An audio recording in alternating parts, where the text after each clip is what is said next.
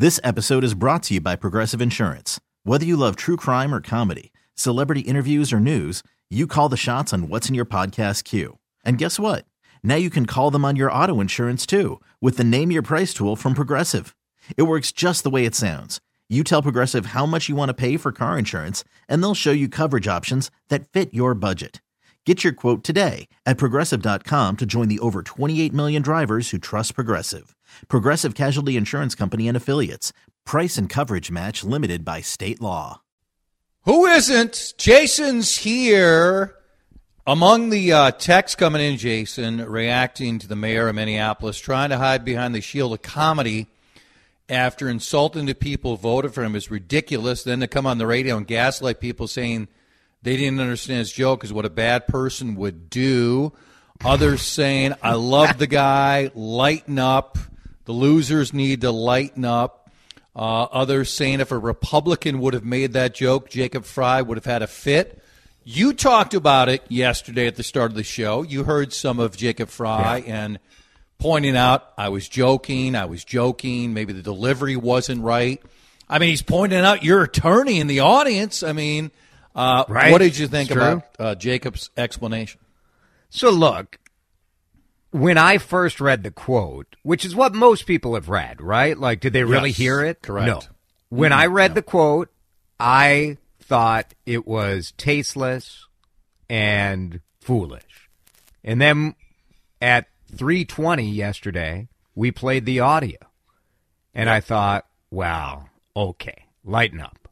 So yes. I think this is a beautiful social media phenomenon of this combination of people who already hate the mayor, who are just having a good time, right? Like, look what an idiot Jacob is. Mm-hmm. Curiously, it is people who spend most of their time calling other people names online who are pretending to be incensed at the mayor calling them a loser. Like, you know what? Get a life, people. You are losers. Like, ridiculous. I do think, like, what it underscores, though, is how touchy and how much a part of people's personality they have made working from home. So I have been one to say the fight is over. Those of us like you and me, Chad, who think our community is stronger when we have an active and vibrant workforce in the central business district, we've lost. Individuals have decided at this moment they want their free time, not commuting, flexibility in work. We can look at the reasons why people are that way. Some of it is the cost of daycare. Although I'm like, don't you still need daycare? Like, is your 3-year-old just running around the house while you're working? Like, it doesn't seem very believable to me. Then work ought to question what you're doing. Yeah. You know, so can I state the reality is like, part? Yeah. I think it was a joke. Don't you? Like, did he mean it? Yes, but I think he was joking. Yes, I mean that is. I'm trying to think of the politician right now who. She or he could tell a joke about something they care about and people would get it as opposed to the default of, I've always hated her. I've always hated him. Klobuchar has some of that ability. She's good telling jokes. Yeah. But she's wouldn't say loser. Popular. Like, it's, it's a little bit of a generational thing. I think part of the appeal of politicians in sort of the Jacob Frey age range is that they talk like regular people instead of robots. And sometimes that's going to bite you in the butt. Now, if Jacob Frey had come on your show and said, look, I was making a joke, but like a lot of jokes, there's a germ of how I really feel. And I am passionate about people coming back to work. And I do think, like, if you're choosing... and I'm not, he's not talking about hybrid people. He's talking about the 35% of downtown workers who are never coming come back at all.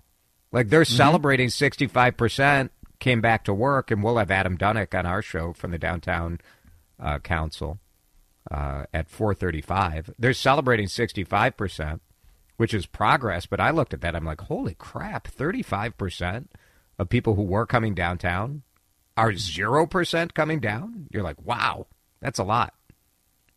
Well, and no matter the mayor, no matter the major city, you have to try to promote more people coming down. It is a requirement of your job. I think the two of us can reach the conclusion of what the maximums might be and either be dismayed by it or accepting of it or applauding it, no matter where you stand.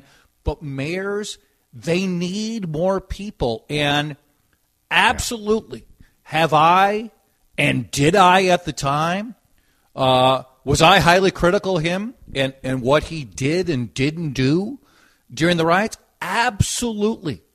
But are you telling me that every decision is still based on the ineptitude from Jacob Frey and Governor Walz that we're approaching 4 years? So you're not going to come down because how they failed at that point?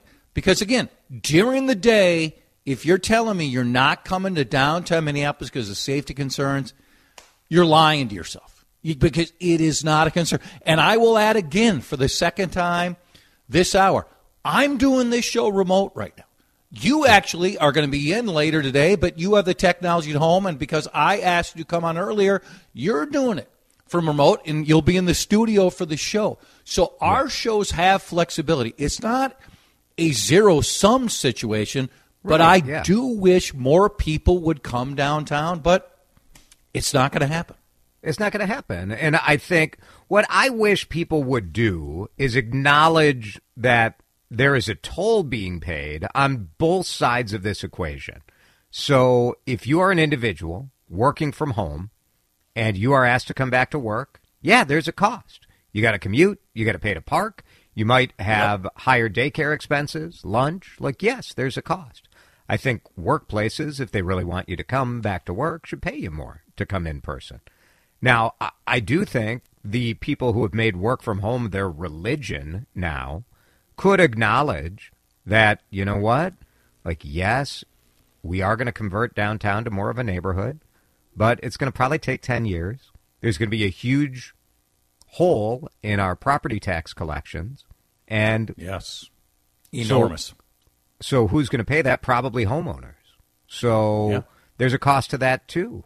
There's a cost to the fact that our transit system is currently set up to sort of take people downtown. And so can we refashion? Can we refashion that to be more neighborhood to neighborhood? Or I don't know. I don't know. These are real problems that are a result of the shift. And I'm not saying there shouldn't be a shift. There is a shift, and this is how it's going to be. But we also could acknowledge that it's not just about, like, boosting up the landlord, fat cats, or whatever. Like, there are actual societal costs. There are societal benefits. It's not easy. But I do think, like, it's not helpful to keep playing the hits on this issue. You know what I mean? Nothing's going to change. People are pretty dumb. If Frey doesn't have a picture of himself with a T-shirt or a nasty cat blanket and have that labeled in the next couple hours on Twitter, then his folks are failing him. It's 46 past the hour of 12. More with Jason DeRusha in moments on CCO. Yes. I mean, we got to go with it, Jason, right? If it's a show it's based fine. On... It's good. Bumper music themes, love loser. It. Love it. Yeah.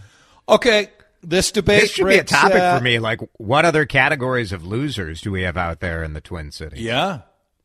Maybe where we all qualify as losers. You know, sometimes the list is short, sometimes it's long. True. That's true. Yeah. All right, so we're a couple days away from the Super Bowl, and then the debate comes up. Do you want to go to a party? Do you want the atmosphere, or are you like, are you kidding me? I want to watch the game. I want to hear the commercials. If I'm at a party, I can't concentrate on either one. So an ideal Super Bowl Sunday for Jason DeRusha is? Well, the fact that I can stay up through the end of it is very exciting for me, sort of a relatively new phenomena. We are currently in that little bit of a debate where we're invited. A friend is going to, like, a friend of theirs Super Bowl party, and we were invited to that. I'm like, I don't know that I want to go to some rando's house for the Super Bowl. How about this? I've got a bit for the show. On Friday, who wants to invite me to their house for the Super Bowl? You bring Matt, you video it. Cook has to come too. If we made and Cook then you come, regale everybody with stories Monday. Yeah. I think the other factor is, like, we have family here in town. So, like, that text came yesterday. What's everyone doing for the Super Bowl? And you're like, okay. Like, do we have to go to that? Sort of, right? Like, can you tell your mother-in-law, like, we're just going to hang out at home? Kind of a jerk move, right? So I don't know. I don't know what we've decided. Are we going to your family? What are we doing? No answer. Oh. No answer. Oh, unless it doesn't. She's got comment on it. She said, now. I don't know. She's like, I have a real job. What are you doing in the closet? What are you doing? Go basement? To work. Why are you? Right. I think for me, the ideal is I'm around people and we have fun before the game. But once the game starts, now I'm not talking silence like, you know, we're at the Broadway Theater. But where we're actually paying attention to the game and we pay attention to commercials, you know? Yes. So I want to be with people. I want to be with people, but I do want to be able to watch. Yeah. Now, your producer's sending me a text, and he says he's out already. He's not going. He's not going to the get-together. Cook is so nice. He's so nice at his other job, and I don't know what the deal is with the job that actually pays him, but what can I tell you? I think he just reached the conclusion a long time ago. And maybe it was working with me. I don't know, where it's like, I like you people, but I like you people in short doses. Right? I don't need to see you out of the confines of the building. That's it. I've never worked with anyone who so directly is like, look, I enjoy this time where I'm being paid to enjoy my time with you. And then, like everything else, no, thank you. I would occasionally say, "Hey, so weird. Should we get together afterwards?" And a lot of times, once I knew he would say no every time. This will shock you. I mentioned it every day. Hey, what are we doing? You know, but I'm like, hey, should we get some food? No. I admire the honesty. It's like instead of the fake, like, you know, hey, why don't you send me a text? It's like, nope, it's not happening. You're like, all right, okay. Yeah, so you're at the party. I'm at the party. Yep. What snacks do you want at the Super Bowl party? In fact, text me right now, 651-461-9226. You're at a Super Bowl get-together. There's at least 10, let's say. Yep. What snacks must be there? Like the must-have. There has to be a queso of some sort. There has to be a guacamole. It's sort of a dip event, I feel like. Mm-hmm. I like a 7-layer. That's not a must, but I do like a 7-layer dip. How about your toothpick meatballs? Do you want those? Not really. No. I don't really care for them. Too sweet. Like, no, thank you. Do you like Rena? You think about how they arrived here? Is that? No. I mean, when I think about that stuff, I get, like, mildly aroused. Like, I love the production. Masochist. Jeez. Just big fan of our farmers, our processors doing the Lord's work, if you ask me. I thought you were going to say, like, oysters, you know. Ooh, oysters. That's a little too fancy. Like, you don't want that. No. Wings? Where do you come down on wings? I was just going to say. Overrated. I think wings are fine. I think the phenomenon has made them overrated. Like, will I have them and enjoy them? Sure. But for some people, it's like, if you don't have wings, I'm leaving. Get out of here. Right. They're just okay. They're fine. I prefer, so like, I like first half grazing and then a halftime meal. Yeah, so, I like that. Yeah, like, maybe an Italian beef style sandwich would be nice, or like a pulled pork sandwich, something like that, like some kind of like, all right, now we're eating. Among the texts, top the tater with kettle chips. Good. Really good wings. Spinach dip. We always have top the tater. Spinach dip, very good.